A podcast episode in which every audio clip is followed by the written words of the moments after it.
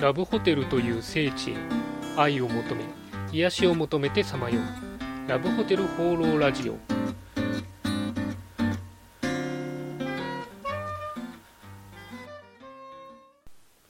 はいということで今週も始まりましたラブホテル放浪ラジオ第23回。パーソナリティのラブホテルファンブログ管理人です、えー日曜日の朝から元気にお伝えしているこのラジオなんですけれども、まあ、あの気がつけば、え11月ということで、まあ、最近本当にすっかり秋本番かなという、感じですね。なんかあの会社でちょっと聞いたところによるとですね、もう忘年会をやってるところもあるらしくてですね、まあ、若干早いですけど、まあ、もう来年、来月はもう年末なんで、まあ、そんな時期かなというふうに思ってます。えーまあ、寒くなったんでですね、インフルエンザ、えー学校で流行ってるところもあるらしくてですね、私の方もちょっと予防接種を、まあ、人生初だと思うんですけども、えーちょっと近いうちに受けたいなと思ってます。えーまあ、そんなわけで、今週もよろしくお願いします。今週の気になったラブホテル情報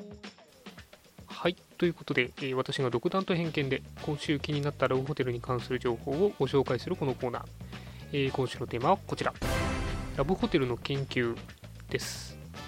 えー皆さん、まあ、ずっと聞いてきてお気づきかと思うんですけども、えーこのラジオはあの放浪ラジオという名前ながらですね、全然放浪は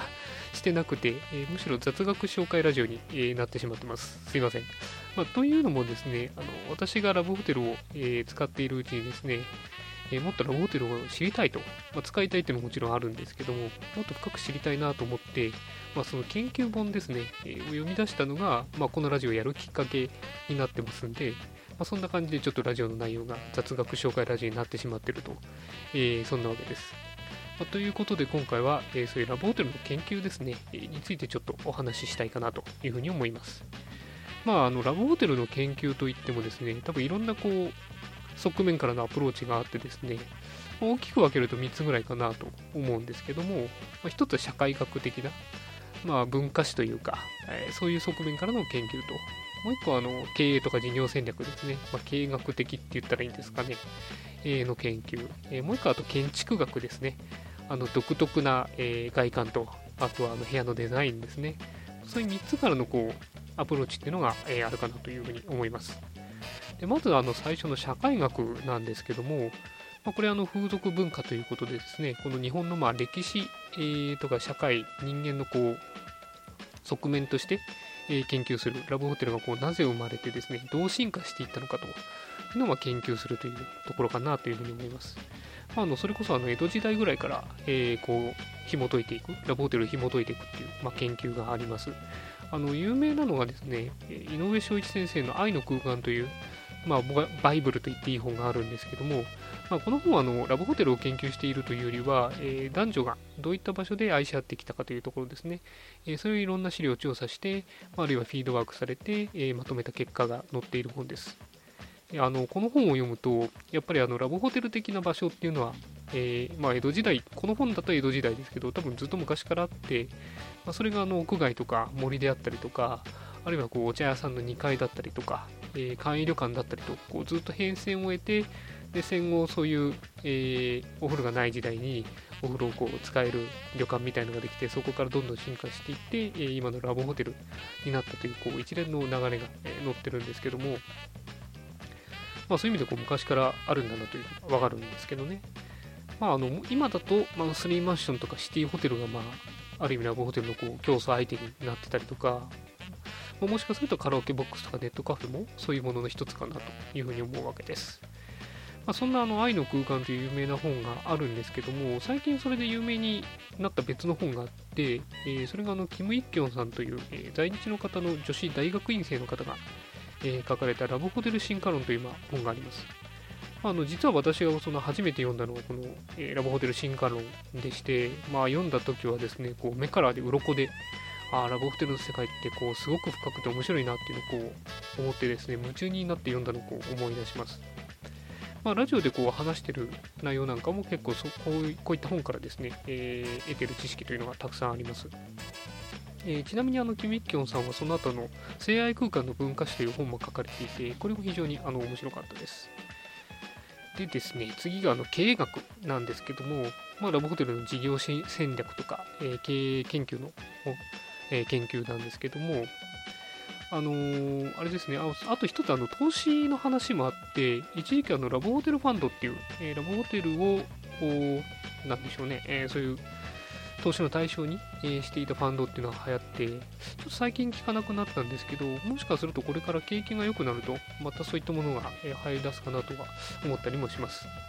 まあ、ここら辺の研究の情報を得るとし得ようとすると、えー、ラブホテルの経営戦略というちょっと古い本ですけど、があったりとか、あと最新のやつは、えー、ラジオでも何回もお話ししてる機関レジャーホテルっていう業界誌が非常に、えー、参考になります。まあ、あの事業のノウハウね、えー、いろいろラジオで話してますけども、やっぱりあのラブホテルならではのいろんな、えー、苦労であったりとか、えー、工夫であったりとか、戦略であったりっていうのがあって、まあ、ここら辺非常に面白いなというふうに思いますね。私自身ちょっとあの、学生の時経済の勉強してたっていうのもあるんで、えー、まあ普通の人はもしかしたらあんまり興味がないの かもしれないですけど、まああの1回、2回前かな、えー、アメニティの話とかもちょっとしたかと思うんですけども、ああいうのこうね、知ってて、あのホテル使うとまたやっぱいろんな見方ができるかなと思うんでこういう経営学的な、えー、研究っていうのもやっぱりラブホテル使う時に、えー、知ってると面白いかなというふうに思います。えー、で最後があの建築学的な研究なんですけども、まあ、やっぱりラブホテルって言ったあの独特な外観とすごい室内というかあのインパクトのある室内かなと思いますね。ということでやっぱり面白いと思う人はたくさんいて、えー、研究されてるのがあります。まあ、あの本だと写真集っていう形で結構出てるんですけど、えー、ラブホテルサテライト・オブ・ラブっていう本とか、あとラブホテルコレクションなんていう名前の、え本が、写真集が、え出てたりします。えー、それこそそのラブホテルが作られた年代とか場所地域性であったりとかあとまあホテル一軒一軒で全然こう多種多様なこうデザインまあ芸術的と言っていいかと思うんですけどもがあって非常にまあ面白いなというふうに思いますね中にはあの想像を超えたなんだこれっていうのもあったりして、まあ、それはそれで面白いかなというふうに思いますまあこの辺もやっぱりラジオでお話ししててこう一つ一つ内装とかまあね、えー、最初の頃にお話ししたピアノを置いてる置いてないとか、そういうところ1個見てもですね、すごく面白いなと思うんですよね。やっぱりあのラブホテルのこう非日常感、使う側からしてラブホテルに行って一番こうインパクトを受けるのは、この建築学というか、デザイン的な部分なんで、これやっぱり非常に面白いかなというふうに思います。ちなみにそういうラブホテルのデザインとか、そういう施設とか設備の話で言うと、やっぱりラブホテルってこう先進的で実験的な面があって、ラブホテルでやってみて受けがいいから、こう一般のホテルにちょっと形を変えて流れていくっていう、えー、デザインとかもあるみたいですね。逆にあの、今のラブホテルとかもそうですけども、レジャー系でこう、なんでしょうね、あのアジア系が流行ってると、そういうラブホテルが増えたりとか、っていうことで、こうお互いにこうデザインとか、えー、そういうものを行き来してるような、えー、感じがしますね。まあ、そんなわけで、えー、今回ま3点、社会学と経営と建築か、えー、という3つの点からお話ししましたけども、もちろん他にもいろんな切り口があってですね、探してみればいろんな研究があるんじゃないかなというふうに思います。まあ、なんでも、えー、ラジオでもですね、今後こういった側面から引き続き、えー、お話をしていけたらいいかなというふうに思います。えー、そんなわけで今回はホテルの研究についてのお話でした。はい、ということで、ラブホテル放浪ラジオ第23回、いかがでしたでしょうか？えー、今回ちょっとネタが、えー、たくさんあったんで、ね、長く喋ってしまったんですけども、あの話は変わって、先日ちょっと家族旅行で行った高級旅館からですね、誕生日特典の、えー、はがき来まして、えー、平日半額になるよっていうちょっと嬉しいお知らせだったんで、行こうかなと思ったんですけど、まあ、ちょっと時期的なものとかだったりとかですね、あと平日っていうのがネックになってですね、どうも、えー、一緒に行く人はいなさそうだということで、えー、なんとなく半額分損した気分になったりしています。